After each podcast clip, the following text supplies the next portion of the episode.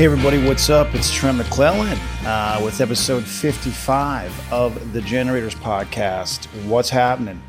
Hope you're having a great week. Um, I'm recording this introduction on Sunday.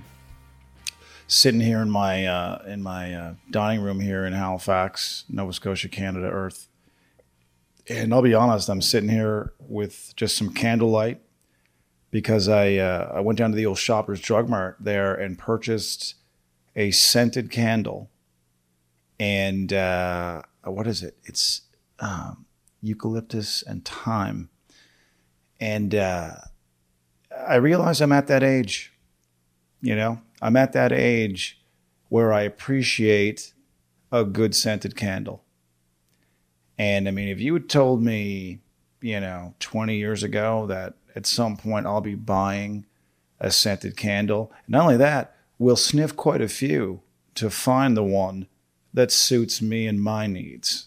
If you had told me that twenty years ago, I would have slapped you right in the face with your Chip and Pepper t-shirt. You know, that's what I would have done. I would have, I, I, I would have taken you off your fanny pack and I would have hit you upside the head with it. But here I am. Alas, it's twenty twenty. We're all trying to find ways to cope. And for me, it's a scented candle. I'll tell you what else I did. I purchased a bag of Epsom salts for a bath. That's right. That's right. I'm a grown man who's going to start taking baths on the regular. That's where I'm at. Okay? How you holding up? How you coping? I'm going candles and bath. That's what I'm doing. That's right. Okay? And you want to judge me? Go ahead. Okay? But that's what I'm doing. That's my plan. That's my toolbox. All right? Candles and a bath. That's what that's what I'm at. Okay? And I, I, sh- I have no shame in it. Okay? I'm doing what I got to do to get by.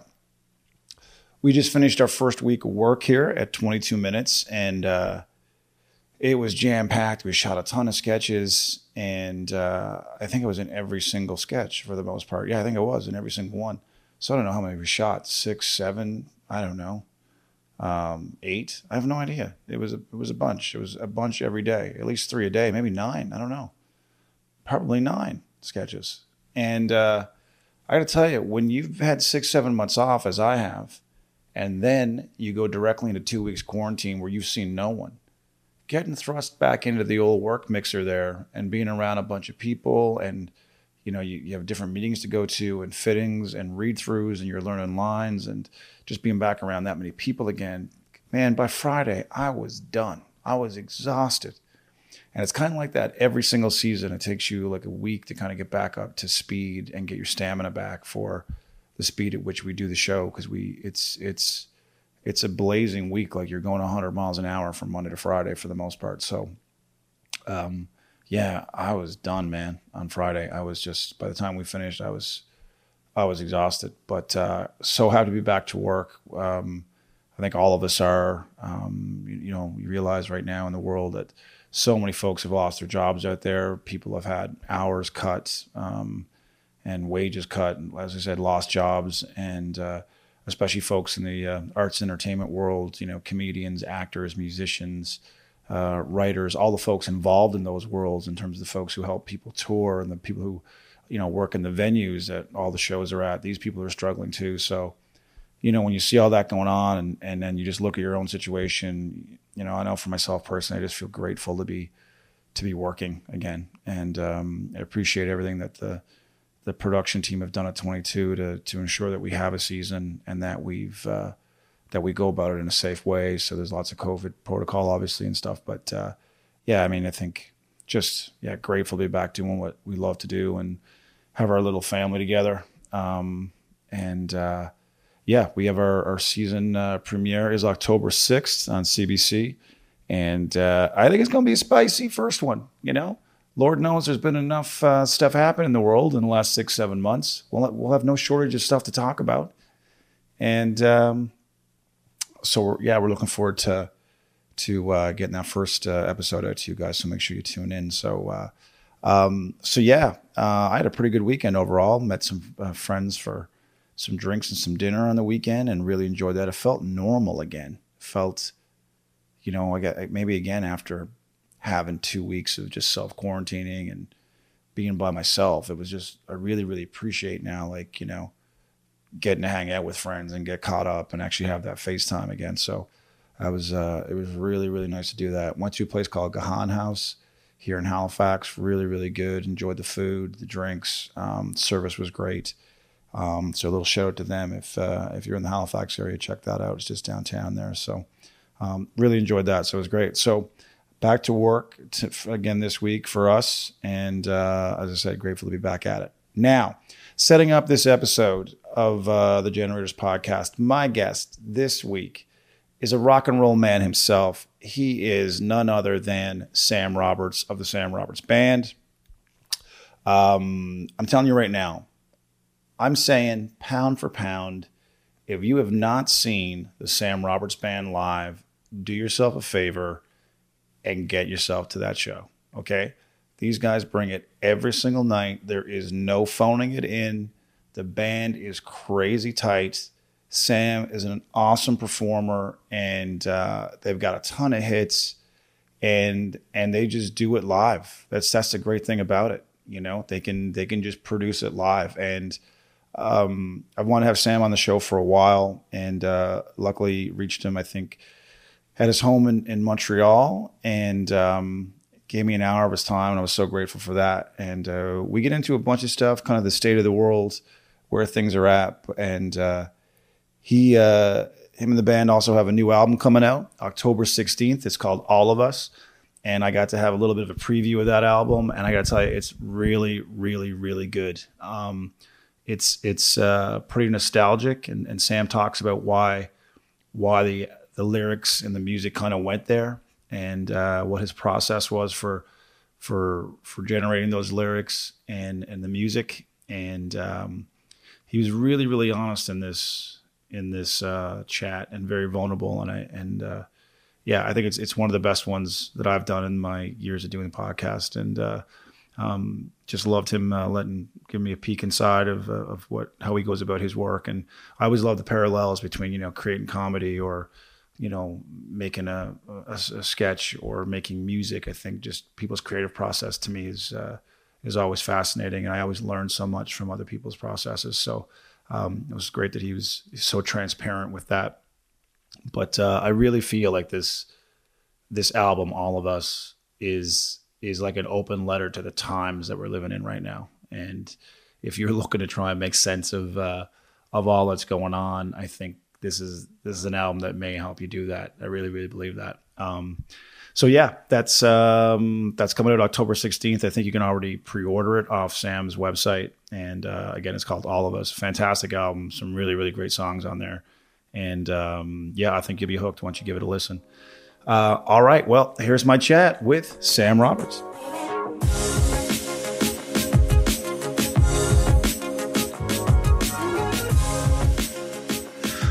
All right, Sam Roberts, you and I have both managed to navigate technology enough to figure out how this world works. And uh, yeah. You've already told me that your kids have bashed your clothing choices this morning. Is is this the new world we're living in? This is the new world. I mean, this is this is what we're living in now, and uh, I don't know how to make heads or tails of it, to be honest with you. But uh, yeah, it, you're, it's kind of like it hits you right between the eyes first thing as you wake up in the morning. It's like, check your phone. What's going on? Oh man. Make fashion choices when you open the closet. Equally bad news. So there's no winning right now. I uh, I woke. I just find like I woke up one day and I was just behind the times. I don't know how that happens. Like you go from my clothing is the proper choice, my phone is the right phone. Uh, I'm driving the you know a car that's not archaic, and then you go to sleep one day and you wake up and the whole world is just past you on the, I guess, the left-hand side, and you're like, how am I now broke down on the side of the road and no one's coming to help me? That's, I feel like that pretty much every day. You know what? I'm, I'm going to go with you on this one. I'm going to go all the way down this road with you, but I just want to say that we've probably just cut off a huge, you know, percentage of the potential listening demographic for this, uh, for this, this conversation. So just so we know, like, again, I'm I'm in, but we just lost like huge amount of listenership out there, but let's go. You're right. We are behind the times, and it does, it's true. It's a good buddy yeah. of mine says he, a good buddy of mine says when he goes into a club now or a bar, he goes, I look around and often think, I'm the only person in this club with uh, lotto tickets and Rolaids in his pocket. Oh my God. Is that true? I think that might be true. Well, it is true, but the mistake number one is going into a club or a bar. Exactly. I mean, that's where you just, if you have, if you're armed with Rolaids and a lotto ticket, then, you know, just walk on by. Don't open the door. Don't be tempted. Don't, don't grease the bouncer, you know, although you don't have to grease the bouncer anymore. It's just that they're like, you know, the they call you, you sir. Because it's the guy you went to yeah, high school with. He's like, hey, Craig, hey, yeah, you too? All right. Yeah, exactly. Um, so, dude, how you been doing, man? It's been a, it's been a couple of years since I saw you. I think um, the last time I saw you live was at the George Street Festival last summer, I think, at Saint John's. It was you. Yeah. Uh, you guys and the Watchmen were on uh, on the bill. And I think the Trues were on that as well. Like, it was a crazy, crazy lineup. Yeah, yeah that, was a, that was a good night. It was a fantastic was night, yeah. Long- That, and that it's venue. One of my, still one of my favorite festivals in the world, and just the venue itself, and obviously the fact that it's in Saint John's, you know that uh, the energy uh, will not be in short supply for sure. So that's that's always step one. But just the way, if you've never been to George Street before, uh, the way there's this sort of amphitheater just built into the, the side of the, the the hill across the the street from the the stage is uh, it just makes for this unique. Uh, but incredibly uh, energetic environment. So yeah, uh, we were hoping to go back. I'd go back every year if we could, but uh, wasn't to be this year. But so I'm glad. I'm glad that's one of our last real sort of festival uh, memories from twenty nineteen. Anyway. Yeah, what's the weird thing about it now? Like even for me as a stand-up comedian. You think about the last time I was on stage and I didn't realize in the moment that like, oh, you, this thing you've taken for granted for the last sixteen years suddenly just goes away. And I'm like, I, I think it's, it's recalibrated my brain to start taking it in more. Like every single time you get a chance to get on stage, like embrace this really. Cause you can, you can fall into an autopilot mode, you know, if you're not careful of kind of like, well, this is what I do and this is my job. And now I realize take all that away. And uh, it's like, oh, wow, it gets quiet real, real quick. Have you had that moment? Like since when the, since the world tilted, what's your reflection yeah. on that? For sure. I think we were sort of gearing up to getting back to our, the, you know, how this conversation started, but you know, let's not call it getting older, but just becoming more experienced. Uh, you like know, that. I think we've been thinking that way a little bit the last few years, just it, it sort of hits you. I, yes. You've had all these years of, uh, I guess, repetition of a certain way of living and, and, and having the opportunities to perform. But I think it started to dawn on us like, wow, we've, we've been doing this for a long time now. And, you know, let's not talk too loudly about it. And they might let us keep doing it uh, for a while yet, you know, don't, you know, let's just sort of don't, don't draw too much attention to ourselves so that nobody realizes that we're, you know, moving on. But uh, yeah, so I, I think it's kind of been creeping into our, our, our mindset the last few years. Just like, wow, man, this has been, um, this has been a, a, a great journey so far, but we're not ready for it to end yet or anytime soon. Um, and then this came along and I think it just compounded that, that feeling of, um, yeah, I, you know, it's sort of, it's a mix of frustration and gratitude, gratitude for having been able to do it for a long time, but frustration at not knowing when, when we can pick up again, uh, where we left off. And, and, uh, I, you know, I kind of feel like it's, it's not just a entertainment specific, uh, predicament either. You know, this is a, this is something that no matter what you, so many people out there have been doing that job and counting on that job and, you know, that feeling of being, you know, depending on the, waking up in the morning and knowing that your life has some kind of security or, you know, if not predictability attached to it. And uh, I think that's been, you know, something shaken up for, for everybody out there. So I think if anything, musicians and entertainers, stand-up comedians are, are used to dealing with this kind of life walking along the edge of a cliff all the time. Yeah. You know? Yeah. You feel like you could just fall off at any time. And I felt, I think we live in that mode, and we're so used to being, you know, living under the threat of annihilation at any time. Somebody just yanking the, you know, just literally just saying, okay, thanks. Thank you. Thanks, but no thanks. Click the switch off and away we go. Like, that's enough. Exactly. That's enough. Yeah. So I think we're oddly prepared, uh, sort of emotionally and psychologically, for living with this kind of, uh, Uh, uncertainty, if anything. Yeah, I uh, it's interesting now because I just got to Halifax a week ago because we start filming in, you know, in a week and a week and a half. So I had to self-quarantine. And it's just weird, dude, like to kind of think about, because I thought about my career, obviously, like that whole world going away at one period of time. But now just this having to be in a condo and you can't go outside, and just that inability to connect with people, whether you're actually talking to them or just interacting with people, walking by them, going into a coffee shop. Like, it just reinforced to me how much we are pack animals, you know, of this ability to, to just feel connected to other people. Now, shows are a great way to do that, actually, to be at a concert, singing the lyrics to, to a song all at one time. I feel comedy is the same thing. People laughing all at the same time. It's like everyone's on that same page in that moment. And for me now to just have those small things taken away, I'm like, man, I'm going into week two and I'm like, uh, what was that? Is that someone coming in? Is that somebody who wants a conversation? Is it, no, that's okay. Hey, Jake, did you oh, okay.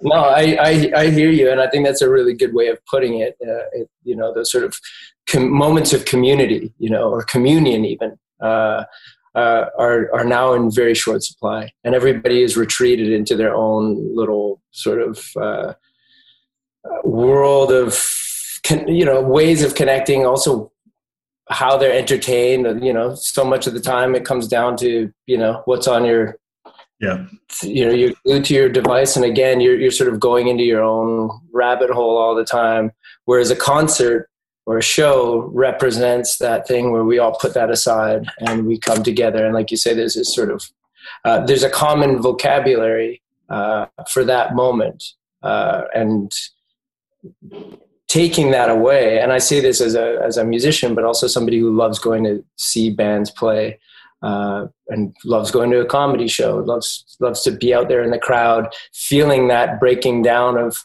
barrier, that, that sort of, yeah, just breaking down the barrier between you and me.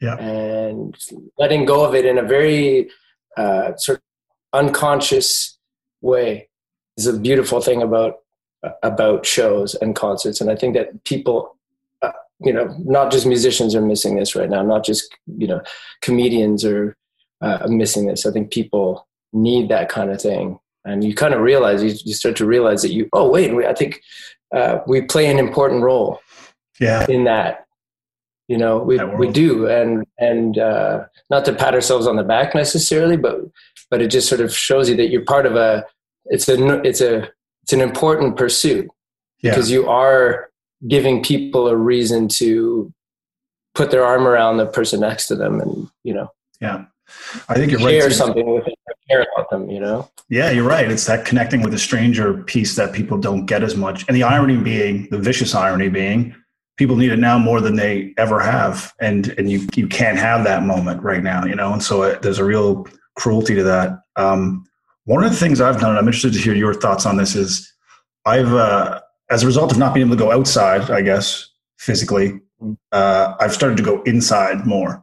And so it's been spending more time thinking about just my life in general and kind of auditing, you know, thought processes and all those things, because I feel like we're in this world now where we've, we've we decide to go after the other, and who, who is, who's the, who's the reason why my life isn't where it's supposed to be, you know, like that's this political uh, mandate that you see rising right now. And I feel like the answers are always inside. The answers are always dealing with your own shit and your own perspective and taking responsibility for your own life and your own decisions. And so I've tried to use this time to do that. I don't just mean this last week or so. I mean, like, since, you know, February, March, when this all went down, it's like, just go inside and try and figure out how I can be better, you know, for me, and then, and move forward with that. What's your, what's your thought process on that? Have you had kind of time for yourself to kind of reflect and go, everything's paused, everything's stopped. What am I doing? Who am I? I, I think you might have uh, confused what you're feeling. Uh, you know, you're sort of thinking about this in terms of COVID nineteen, but what you're really referring to is the midlife crisis. Uh, um, you're right. Just it was the perfect time. Lighted. Yeah, yeah. It just so it just so happens that they happened at the same time. So now you're getting a. Yeah, I'm telling my friends, like, du- you question your life. You, you don't know if you made the right decisions. Ah, oh, yeah, Trent, you, you go through that at that age. Don't worry about it. No, it's like that scene in Jurassic Park where he sees the one velociraptor, but he doesn't know that the other one is on this, you know, and yeah. And uh, yeah, so that's kind of what's happening right now. But no, I, I completely agree uh, that this, there is a, there's been a, an, an amount of time for self reflection uh, these days. And, you know, that can be a, that can be a scary prospect too, but it can, uh, it can lead to, yeah, I think it can lead to something constructive, and you have to figure out a way to channel that into your work. I think if that's what you, uh, you know, if that's what you do and that's what you need, I think that that, again, this is, you know, I may, I'm joking about a midlife crisis, but I'm also not joking about a midlife crisis, because I feel like for the last few years, it's sort of, um, it's started creeping into the work. Yeah. This idea, this, this introspection that I don't feel, that didn't come naturally to me before, uh, seems to be ever present now. Yeah. Uh, and there was always a way of talking about your feelings by telling stories about other things or other people. And I found that that was much more natural for me uh, to, you know, if I were to, ex- if I was trying to express something meaningful to me, it was easier to talk about it via other people. Mm-hmm. And I found that in the last few years that, that that wasn't coming as naturally to me as anymore. That that I felt like the only honest way to say something was to actually say what I was thinking, what I was living through. And that, and that to me is like a a pretty profound shift on a personal and a and a creative level. Um, that uh, yeah, I guess, you, you know, it's like, like, like you're saying, you, you don't really realize that this change is happening to, in, to you. It just sort of creeps up on you. And then you realize that you can't, all, all of a sudden, that's the only way to do it, honestly. Yep. And uh, I agree. So, yeah, I feel like it, it just so happens that in the midst of all this change, like you say, you throw in this global crisis and it sort of hyper focuses and magnifies this whole process, you know? Yeah. So, and it's very hard to look out into the world today and find anything but chaos and disorder and confusion.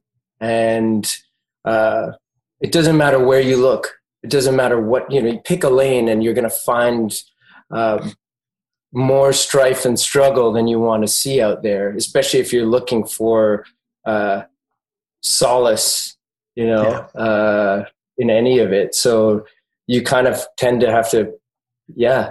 Like you say, look look inwards.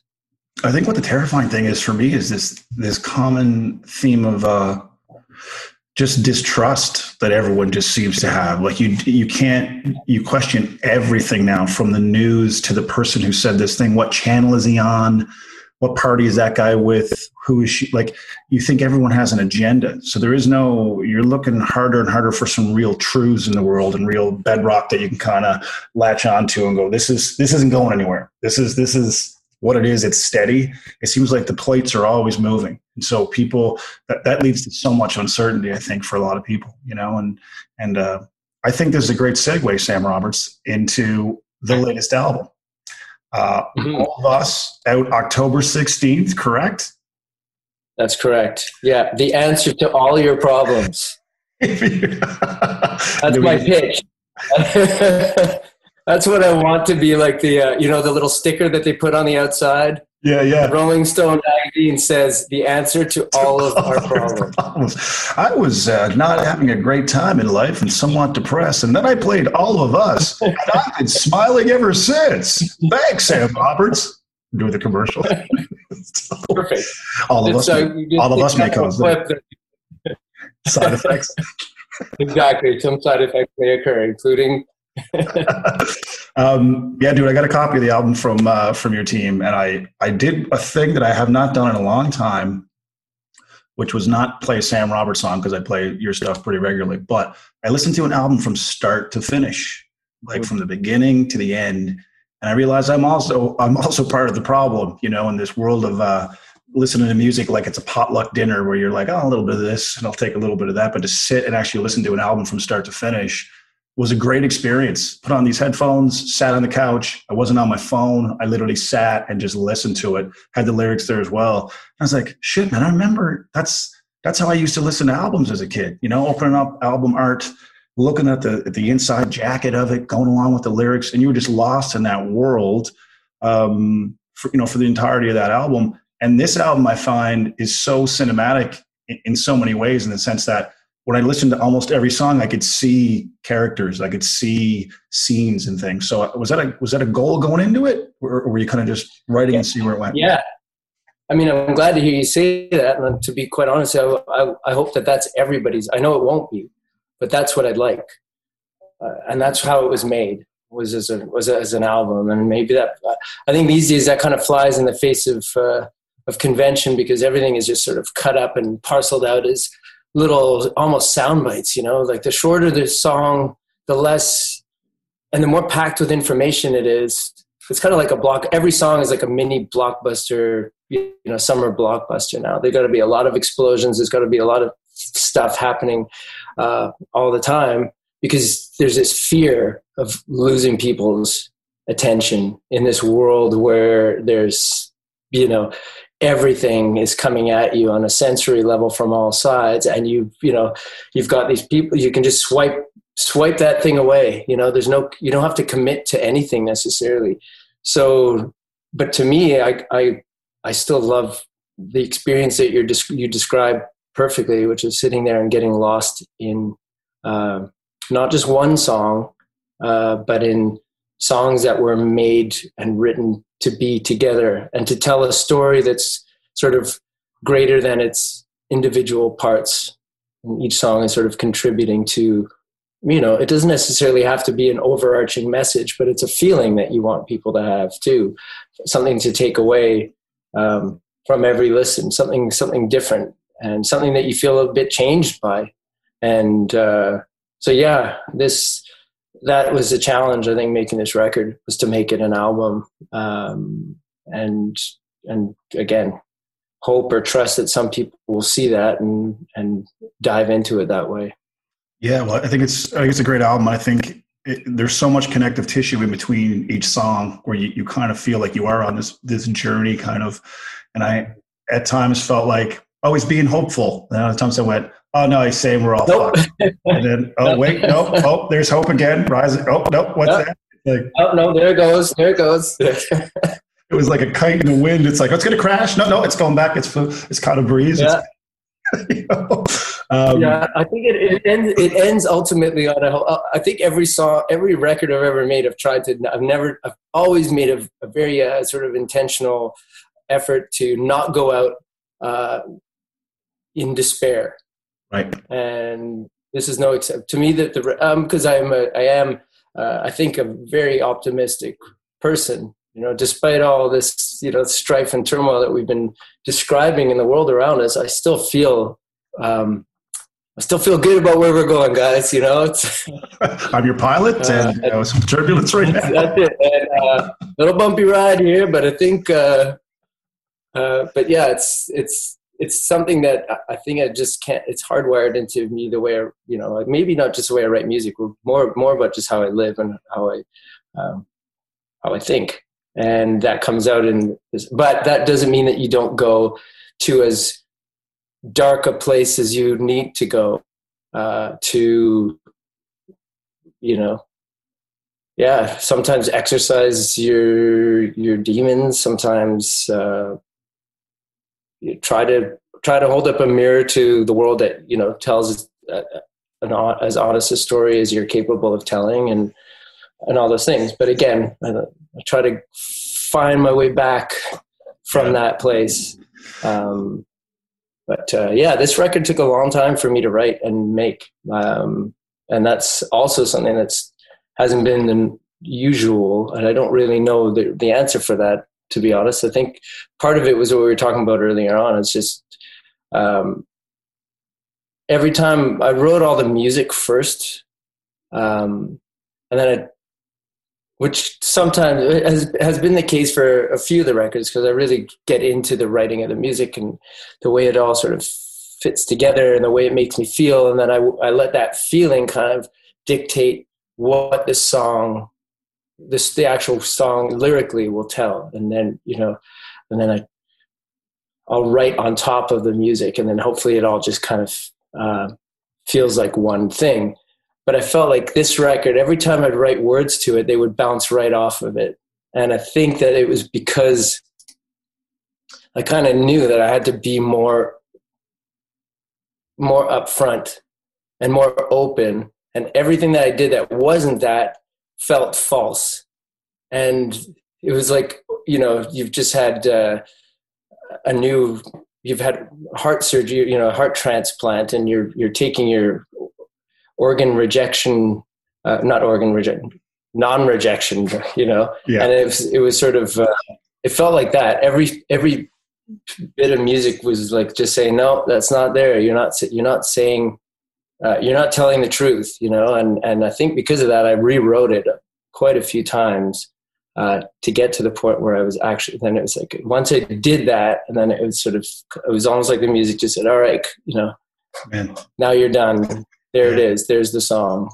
But, and I knew, I kind of knew it, you know, sitting there just every, with my notebook, scratching things out over and over again, that, uh, that I wasn't going far enough with it. Right. The music almost acts like a lie detector. It's uh, exactly. Yeah, exactly. It's like, it's like eh, no, not that one. Yeah, next. No, yeah. no, no. Yeah. It was a weird feeling. Everything felt false.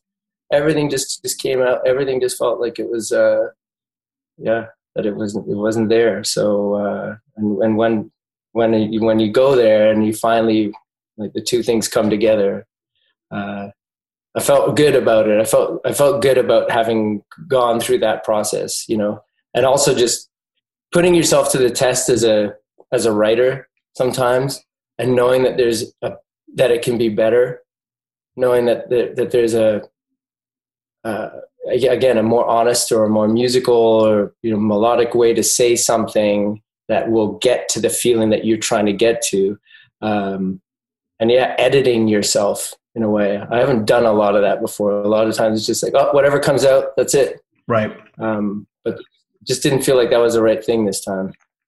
Um, I've always found it amazing when, when musicians make albums and songs, because I've heard that saying, I don't know if you've heard before about, uh, you don't actually finish a song or an album. You just abandon it, you know, that it, it just eventually is just like, all right, enough's enough. Stop yeah. fucking with it, put it out in the world and leave it alone yeah. and move on.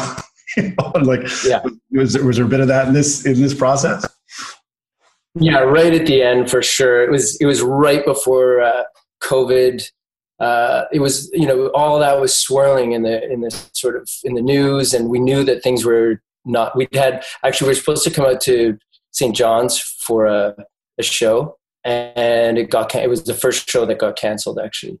So we knew that things were up, and there were the, the rumor mills were, you know, flying. And it was like, oh, okay, yeah, it looks like everything at the end of March is on hold, if not canceled. And we were like, shit, man, we've we've got to get this record done now.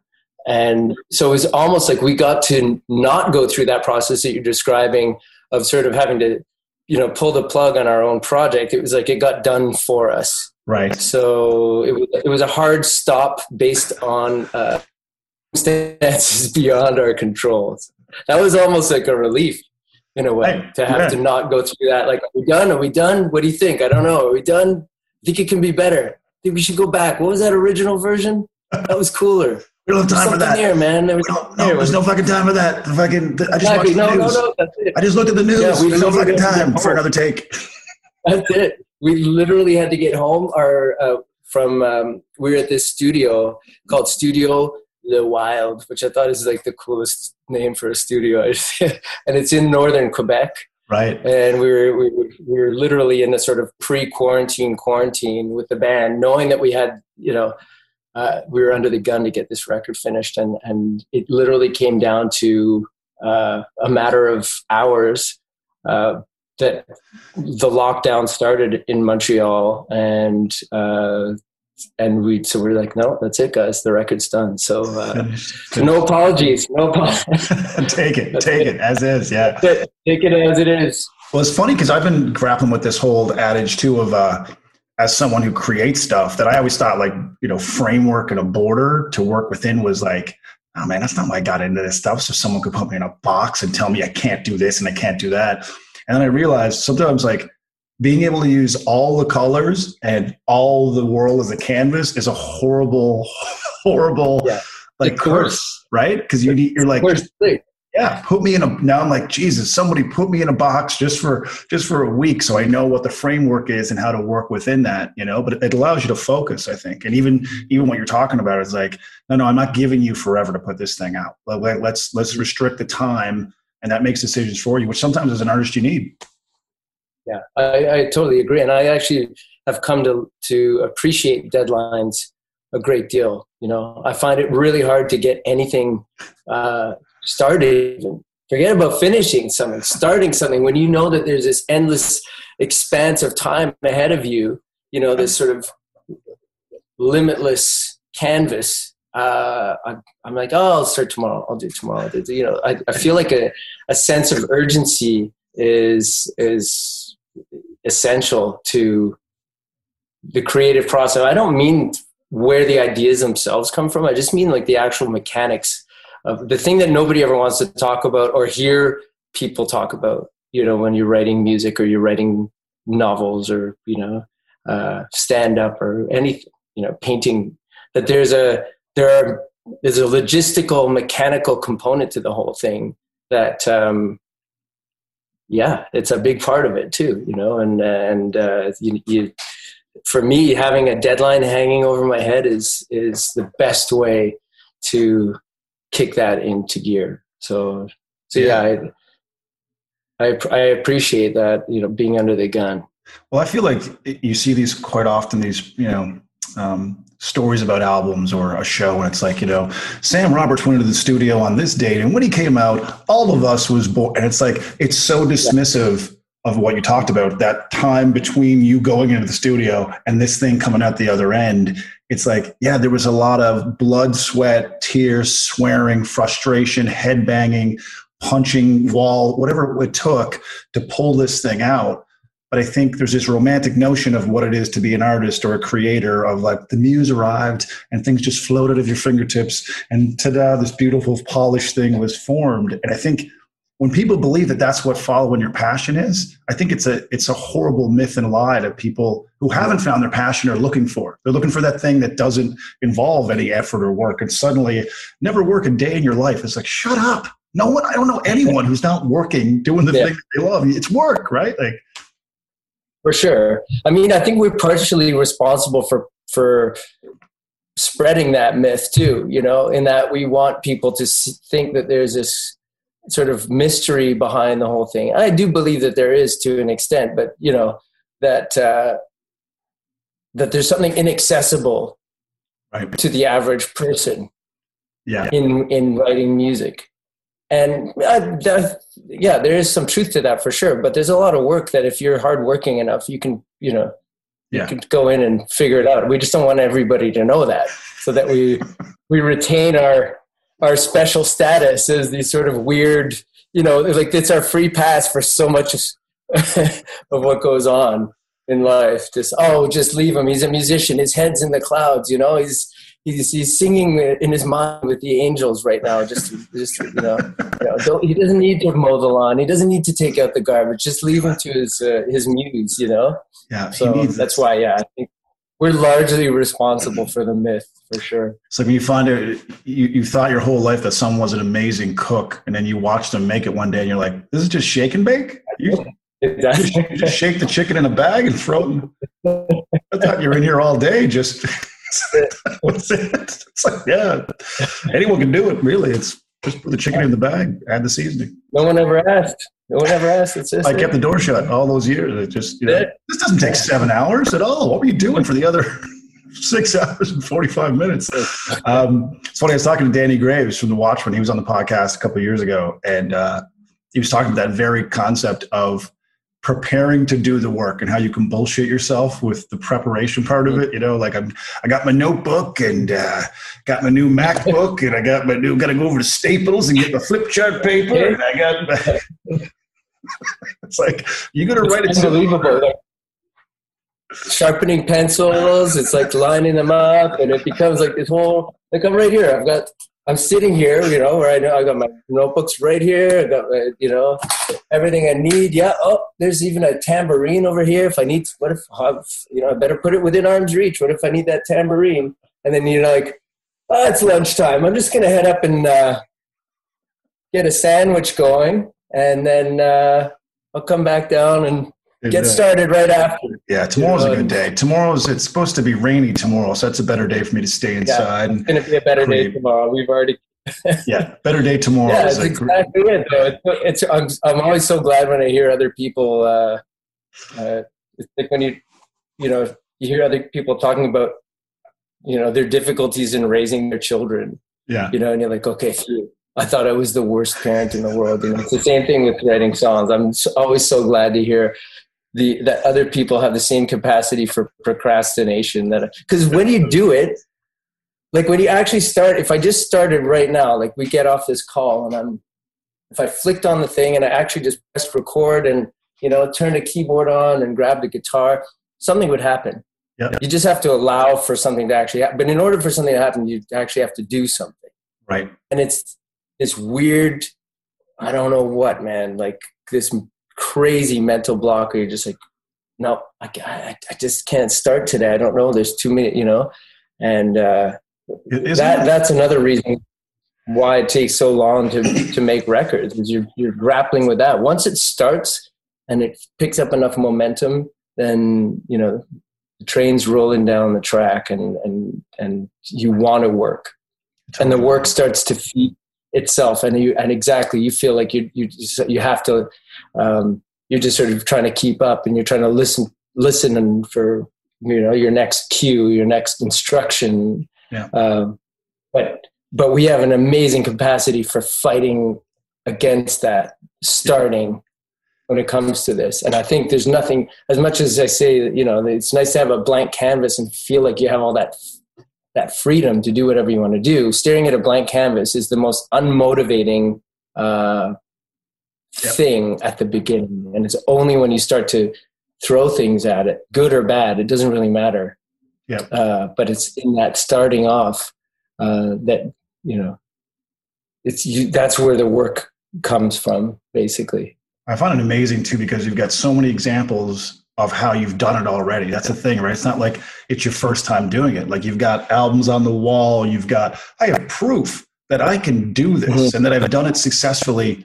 Hundreds of times, and you st- we still go back to zero and go, I don't, oh, fuck, I don't know. Yeah, yeah, what's, you know what? I'm gonna, I'm gonna make some muffins. Yeah, fuck it, I'm gonna yeah, make some. That's it. That's the only thing to do. That's the only.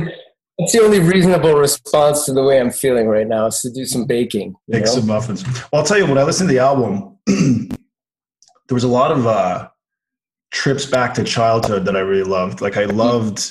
Ghost Town to me is like is like a puppy dog in your house you're trying to catch. It's just that it's just it's so cute, but also like I could see I could see it in my head when you were talking about, you know, going back to this town. And I again, maybe this is midlife crisis you're claiming that I'm having. Is that uh, I I'm projecting. yeah, yeah, you're right. Exactly. You're like, Libby, are you talking about yourself, Sam Roberts? Uh, when I go back to my hometown, I mean, I live. I'm from Corner Brook, right, Newfoundland on the on the West Coast, and. You know, you go back, the house I grew up in is gone. The street that I grew up on looks very, very different. You know, it's, it's, it is almost ghosts. It, it is almost because that there's a lot of references to ghosts on the album as well. And I, I felt like that I, I totally related to it all because I felt like um, we, when, when the future and the present is insecure and uncertain, we go back to, to our childhood and to nostalgia because that that is that anchor that we can hold on to because we can handpick those memories that make, give us comfort, almost like a blanket that makes us feel feel good. I don't know if any of that makes sense how I'm how I'm describing. Yeah, I, I think that's exactly it. I, I, I, and it's part of what we're talking about, like when something that I didn't want to write about. Right. Like I, I, I, I haven't. I've, I've been sort of, uh, I don't know, rejecting the idea of of uh, nostalgia as being overly sort of sentimental and not of great value to um, to me. In in an attempt to sort of like keep your gaze focused on the future, like what lies ahead, what needs to be done, you know. Um, Where do we need to go? Where do I need to go? What do I need to be? You know, and, I, and, you know, when I was talking about the music sort of rejecting the songs, it's like, no, this is coming from that place. This is about looking back. This is about allowing yourself to go back as much as you can, as much as you're always kind of grasping at vapors um, when you're trying to see the past. Um, it's okay to want to spend time there. Mm-hmm. And it's okay to look, you know, when you were talking about sort of, uh, introspection in the sort of day and age that we're living into as a as a place that you can go, a place that you can travel to. And I, f- I feel like in the last few years I've been looking,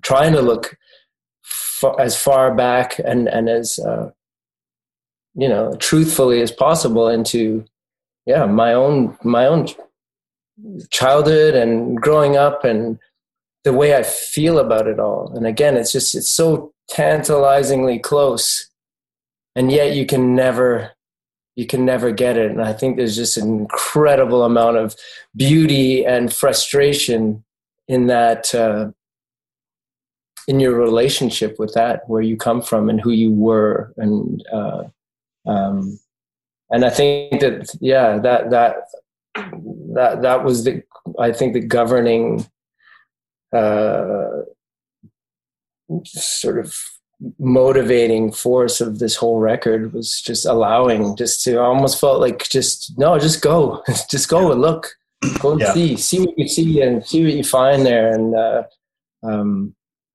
yeah, it was, it was, uh, ultimately the, the, I think the first time that I've allowed myself to go there and to write about it. I go there in my own mind, but I never share that with anyone. Right. I would never write a song about it necessarily.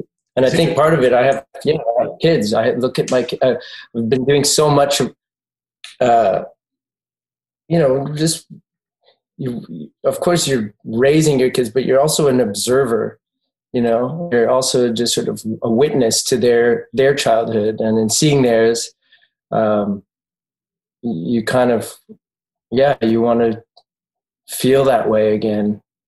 Yeah. Uh, or just see the world through their eyes a little bit more. And uh, so I think in order to do that, I had to kind of go, yeah, go back. Well, I think the concept too of reinvention of how we, we, we've all been different people throughout our lives, depending on where we are. And you, you have your childhood phase, you, you know, you go through your teenage years. And I think maybe that's where this comes from too, is that this is a time for reinvention for all of us right now. The world has changed. It'll never be the same as we knew it.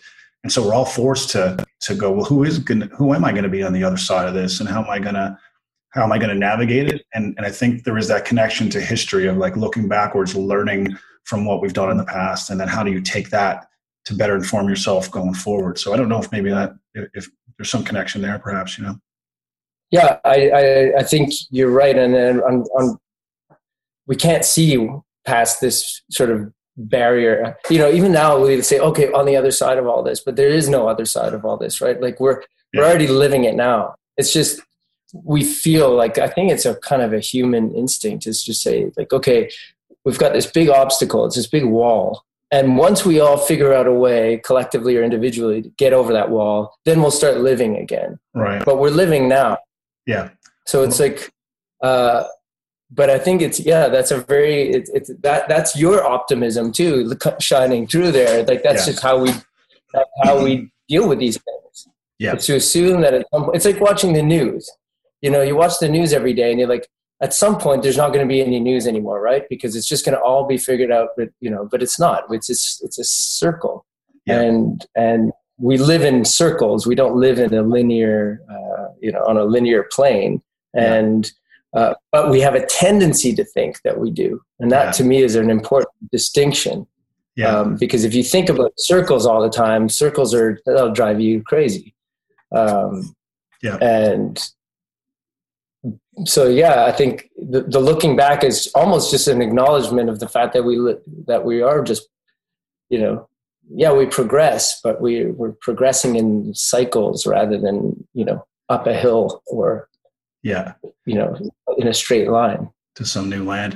It's funny because I I, uh, I started a gratitude practice a couple of years ago where I I started meditating a little bit and uh, started the day with gratitude of thinking about, you know, from the big things to the small things. And I listened to uh, War Chest last night and the second song on the album. And I, and I, it's that line, without love, where would we be? And I, and in the song, you're just listing all these small things that we should all be taking in. And I was like, yeah, that, that's that right there. That's that ability to kind of appreciate those small things and take them in and not skip over them. Like, I think we've been moving at such a clip.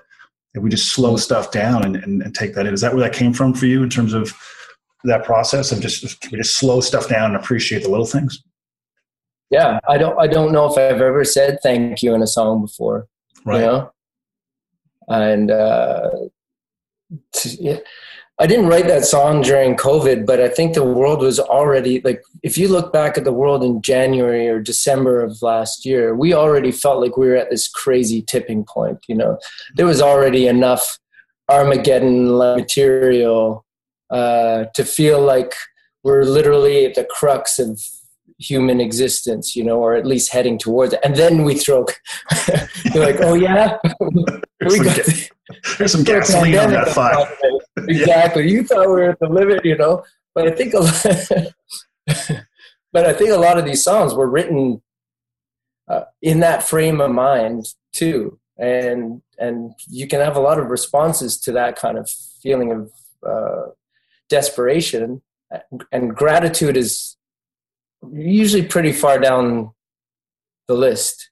Yeah. But that was just something that, you know, sometimes that's that has to be your response to uh, to this is, you know, let's let's let's point out the good things. Let's let's focus on them and, and spend as much of our energy, um, if not trying to relive them and bring them into our lives more often. Again, at least just being yeah being thankful for them and uh, uh, so the whole idea of a war chest, you know, sort of putting it aside for a, a time when we when we really need that.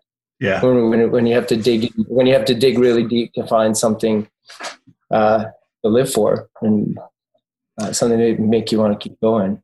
Yeah, but I think now more than ever we need that because you're right. I, I had to take a little bit of a break off social media, and, and you know, you, you start your day, you open up your phone, and it's just darkness, darkness, darkness. And I was like, I'm letting in all this shit. And, you know, my, I got to start letting in some good stuff. And so that might be a hot cup of coffee in the morning or a great conversation with a friend or sunrise. But like, I got to start looking, actively looking for the good things, because otherwise you calibrate your brain the other way to just take in all this negativity. And it's North Korea, it's Trump, it's, you know, it's, it's just endless, endless things. And, uh, if you don't start filtering what goes in there, I think you, you change as a person, you change your perspective on the world changes. So for me, it was just, just trying to, to armor up a little bit and go, I gotta, I gotta recalibrate this thing. I gotta, I gotta change the Brita filter in this, uh, in this. Just change, I just, you know, we have lead, we have lead here in Montreal. So, uh, we, so I got, uh, got a new Brita filter for, uh, but a social media Brita filter is not a bad idea for sure. You know, I, you, you were talking before about, uh, way the way things are in the world today, and how, like, it's hard to remember a time when there were so many things going on at once that were so crucial, and yet there was there's so much negativity. Uh, I don't remember. Maybe the negativities are always existed out there, but it didn't have a voice. It didn't have this kind of cheap and easy voice. Anyway, even the really negative people had to work hard to sort of. Uh, you know, create gangs and stuff, you know, and, yeah. and uh, yeah. gangs of negativity who would go out and, you know, but now it's just so easy to just, you know, fire off.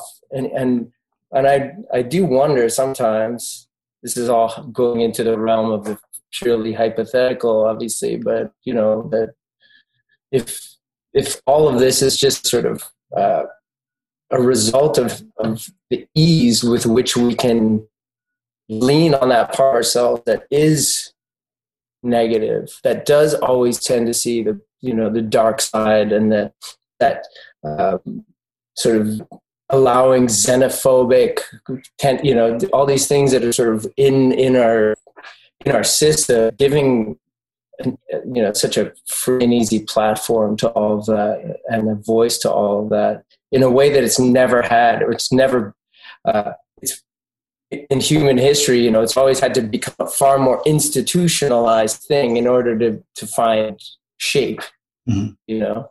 And, uh, and now it's just like, there's just venom everywhere you look.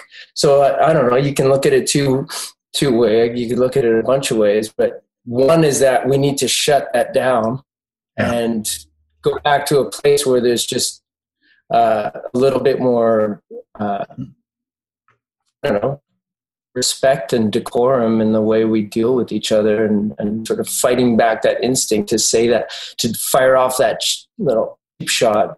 That's so easy. It costs you nothing. There's no repercussion, basically, mm-hmm. you know? Um, but there's just a death by a thousand cuts that way. That's how I feel about it. Unless the other side of it is that this is like herd immunity for, for negativity. And if we just get it all out there right now, you know, in twenty years, we're going to be these super beings of enlightenment. Uh, and maybe this is the way forward, you know, we just like, we're just flushing out the system right now, and we're going to be like levitating and walking through, you know, uh, pee and all kinds of crazy shit. And floating around. I don't know. That's exactly. Just floating. So this is my social media uh, theory for, uh, for the day. I love it. I love it. Um, when you, I was, I'm reading a book about uh, the Tragically Hip and their, their amazing career. It's funny, when I first got into the entertainment business, I, I don't know, you're younger and you think you, you have all these tangible goals you want to um, achieve and do this thing and do that thing. And then the longer I was in it, the more I realized that it's just, it's just continuing to have a career is what, is what the goal is, is just to be able to get up every day yeah. and create and make the stuff you want to make. And I think yeah. it's, that's part of a midlife crisis, perhaps, as you would say, and I owe you for this session afterwards, but, uh, I, uh, I, I, do you, hey, I'm branching out, man. I'm, you know, I'm branching out. Do you, do you look at it that way too, of like, like you said earlier about just getting up every day and being able to do this for a living and be able to make music, and for you to make music with your friends and do it on your terms? Like, when did you realize that that was the, I'm assuming that's what you've realized is the goal. Maybe you haven't, but if, if so, when did you realize that for you? You know, again, full, uh, the whole idea of de-romanticizing all of these ideas is kind of, might be bad for a business ultimately, but I do feel like, in the, in the pursuit of an honest conversation, that absolutely. I mean, I think we realized that I, when you're starting out, you're so uh, hell bent on getting a foot in the door that that is your end game in a way. It's just sort of, how can I get a break? You don't contemplate what that break represents in terms of, you know, anything that lies beyond um, that first opportunity. You have no idea. You put no thought into how you're going to navigate those waters when you find yourself sort of sailing in them. And I think after that, you know, initiation, you realize that the rest of your uh, career is, you know, about keeping it going. And I mean that in the sense that you then compromise all of your artistic values and all of that. I just mean that um, you have to have the kind of work ethic. You have to have a thick skin, you have, and stubbornness and all these other things um, that I think you need for a lot of different career paths as well, uh, to fight for your place in the landscape. Obviously, if you make good music or good art, that's going to help, but it's usually not enough. It's not enough to sort of keep you, um, yeah, there's a lot of, there's competition out there. There's camaraderie and competition. Yeah. Uh, and, and, and you have to be able to sort of know when it's time for the one thing and know when it's time to kind of dig your heels in and create some space for yourself. And these are all the things that, that you kind of, yeah, you just don't think about before. Um, and, and so the, you know, to say, oh, well, we're just trying to continue our career. It's just like, but what goes into that is this tooth and nail fight on a daily basis. So it's never boring. It's never just sort of like towing the line. It's, yeah. It's, uh, I think it is, it's more, it feels like it's more on the life or death uh, part of the spectrum. And I think you have to be comfortable living in that, that mindset. And, and also knowing that being there is where you can find energy and, and inspiration from, for your, for, for the, the art that you're supposed to be yeah. making to fuel the whole thing. So, yeah, I mean, my, my ultimate objective and or my definition of success for sure is to say ten years from now, you and I are sitting down having a conversation and, uh, oh, you know, we're st- still at it. And then yeah. ten years beyond that. And, and to throw another layer onto that, it would be, and still having something to say. Yeah. Because it's no guarantee that you just don't run out of juice. Yeah. You know, that you just, that the, well, who says the well is this infinitely deep, uh, you know, yeah, resource. And I don't know. And every time you stare at that blank page or canvas, you wonder if you've, Drying how do it. I know that I haven't already drank the last drop? Yeah. I just don't know. And so every song is in it. Every song begins with a moment of, uh, self-doubt. Yeah. And uh, you know, and then it's like, okay, no, it's still there. And then you and then you go. And then you're back on your sort of that other horse where you're you're just letting your instincts sort of take you along. But there's always that moment. It's just like, I don't know. I don't know, you know, what's yeah. left in the tank. It's amazing. I was trying to think about this Maya Angelou quote, uh, Angelou quote about creativity is a is a muscle that gets stronger the more you use it, you know, because I, I felt like that too, uh, about like, I remember writing my first stand-up hour. I thought like, man, I, I don't know if I have anything left. That was like fifteen years ago, sixteen years ago. You know, you're like, well, that was every idea I've ever had. Okay. Well, that was a good run. Take care, everybody. And just fucked up, you know? So I, I yeah. and then you, you're right. You have to go back to the well. And I think maybe that's where the fear comes from of like, should I put this bucket down in the well? What if it's, What if it's just gravel? What if I, I pull it up? And so it's that faith of putting the bucket back down the well, like, ooh, is that a splash? Did I did I hear some water? A little bit of water now. It's nice. And then there's some, some ripples and yeah, instead of sand or whatever. And yeah. Yeah. I think it is a muscle for sure.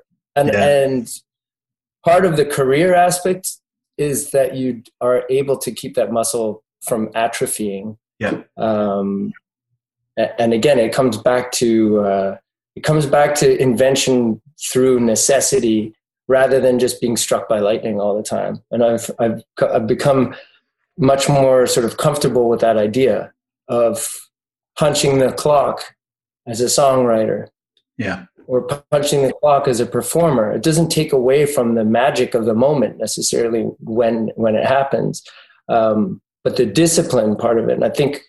Uh, You know, you hear a lot of authors talking about how they, they follow the same routine every single morning. They get up, they have their coffee, they get up, they read the newspaper. At nine fifty-nine, they head down to their uh, their writing desk and they don't, they turn off the phone. They come up for, you know, lunch at midday or whatever it is. And there's this, this there's this structure to their creativity. And it doesn't mean that anything they write between ten and twelve is going to necessarily make the cut, but it's in the process of, like you say, exercising that muscle, uh, that you give yourself the chance to write something good. Yeah. And you know, that's what I feel like you're doing when you just sit, show up and do something. And again, you're going to scrap a lot of it, but you, if you don't do that, then you, you haven't even given yourself the opportunity. So. Yeah, I agree. All right, dude, uh, getting ready to wrap this up. Uh, All of Us, the album, out October sixteenth. I think you can pre-order it now, I do believe, right? Off your off your site, I think. Uh, yes. Uh, yeah. um, For those technologically savvy folks out there, you can pre-order this. Get onto your Commodore sixty-fours, everybody, and purchase a copy of Sam Roberts' album. Um, it... Uh, It's fantastic, man. It was really good. I loved listening to it from start to finish, and uh, we'll be playing it uh, thoroughly, I'm sure, over the next bunch of months. I think it's, I thought about it earlier today. I was like, it's almost like an open letter to the times right now that we're in. I really feel like it's like if you would just sit down with a pen and paper and go, dear world, it, it's it's like that kind of a letter to it. What do you want people to to get out of this album? Uh, well, like we were talking about before, ultimately, I hope, you know, hope and optimism, uh, but also putting aside your fear to to look into yourself, to find uh, to find a way forward, you know, and and and for me, again, it was a, it was largely about en- enjoying for the first time, uh, going back into my past and spending. spending time with those, with those memories and moments and, and, and feeling, feeling recharged, uh, from having gone there. And I think, you know, I think hopefully, you know, everybody can benefit from that kind of thing through the music and just through themselves too. Yeah, I hear you. All right, dude. Thanks so much, man. Great catching up with you. It's been a pleasure, man. Really good talking to you. And uh, yes, be well out there. And you as well. Say hi to the whole gang there too. I will. Yeah. Hopefully we'll see you live again real soon. Looking forward to that. Yeah. Yeah. All right, buddy. Cheers, man. All right. Later. Yeah. See ya.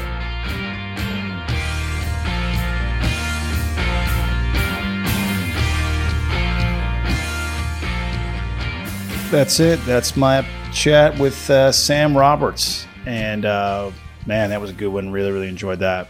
Um, I owe Sam uh, some money for that uh, counseling, uh, the counseling that he gave me there in that. And so I got to send that check off to him real soon there. But um, yeah, pick up that album when you can. Download that thing, however you can get it, October sixteenth. Make sure you pay for it, okay? You know, wouldn't that be nice? You know, somehow. Uh, October sixteenth, the album, again, is called All of Us. And uh, as I said, I think it'll, uh, it's just what you need to get you through these times right now. It's, uh, there's some, some, some great, great music on there. Um, thanks to all the folks who've been listening and subscribing to the Generators Podcast.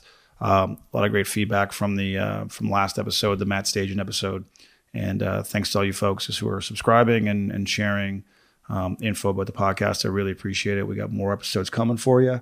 Um, again, big thanks to Sam Roberts again for, uh, for this week's uh, chat and, uh, for you, uh, wherever you are, uh, I hope you're well and, uh, I hope you have a fantastic week and, uh, I'll see you next week on Generators Podcast.